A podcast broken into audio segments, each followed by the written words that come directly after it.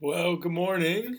Hope you're doing well, church. Hope you're having a good start to your day, and really glad that you're joining me in my basement today. And I want to share with you a, story, a true story, about uh, a couple I know. A few years back, this couple moved to Egypt as missionaries. They were a young couple with a, a three-year-old daughter, and they packed up all their stuff and they moved to Egypt to serve the Lord there. And after arriving at the airport in Cairo, they they got off the plane and they proceeded to head toward the, the baggage claim and they turned around and they realized their three year old daughter was not behind them.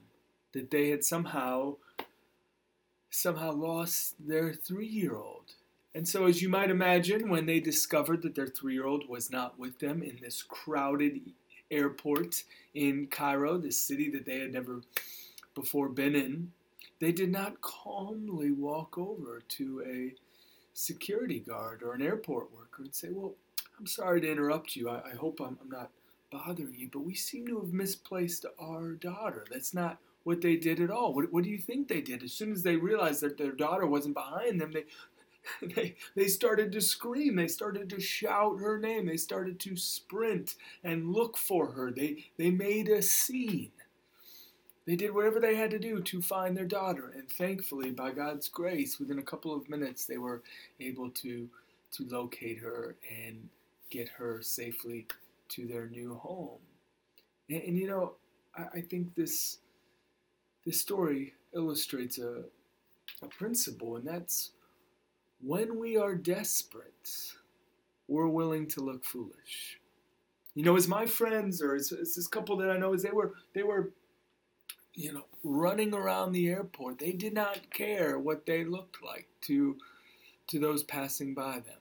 They did not care about the thoughts of others because when you are desperate for something, as they were desperate to find their daughter, you, you don't care about the opinions of others. You're willing to look foolish. And you know, we see this in our life with the Lord as well.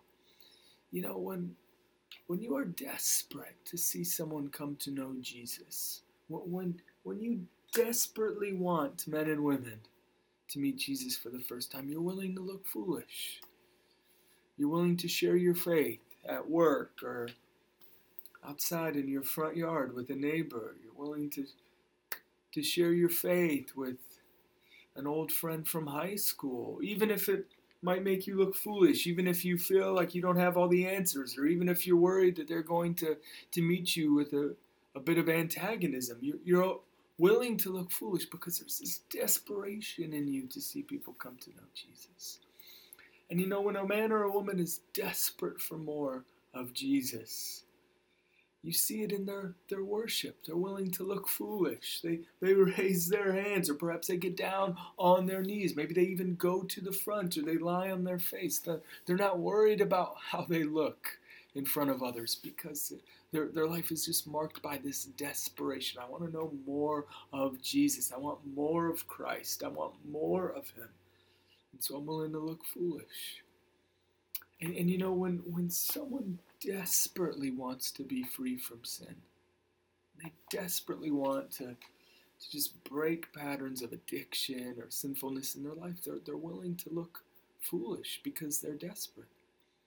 I've, I've known men who who've gotten rid of their smartphone and gone back to a, to a flip phone because they were desperate to be freed from pornography because they, they, they just didn't trust themselves anymore with, with the internet in the palm of their hand. And so they went back to a flip phone. And sure enough, whenever they pulled out this flip phone, you know, co-workers, friends would laugh at them, mock them, like, what are you doing with a flip phone? You know, this isn't 1998 or whatever the comments would be. But they were willing to look foolish. They did not care because they were so desperate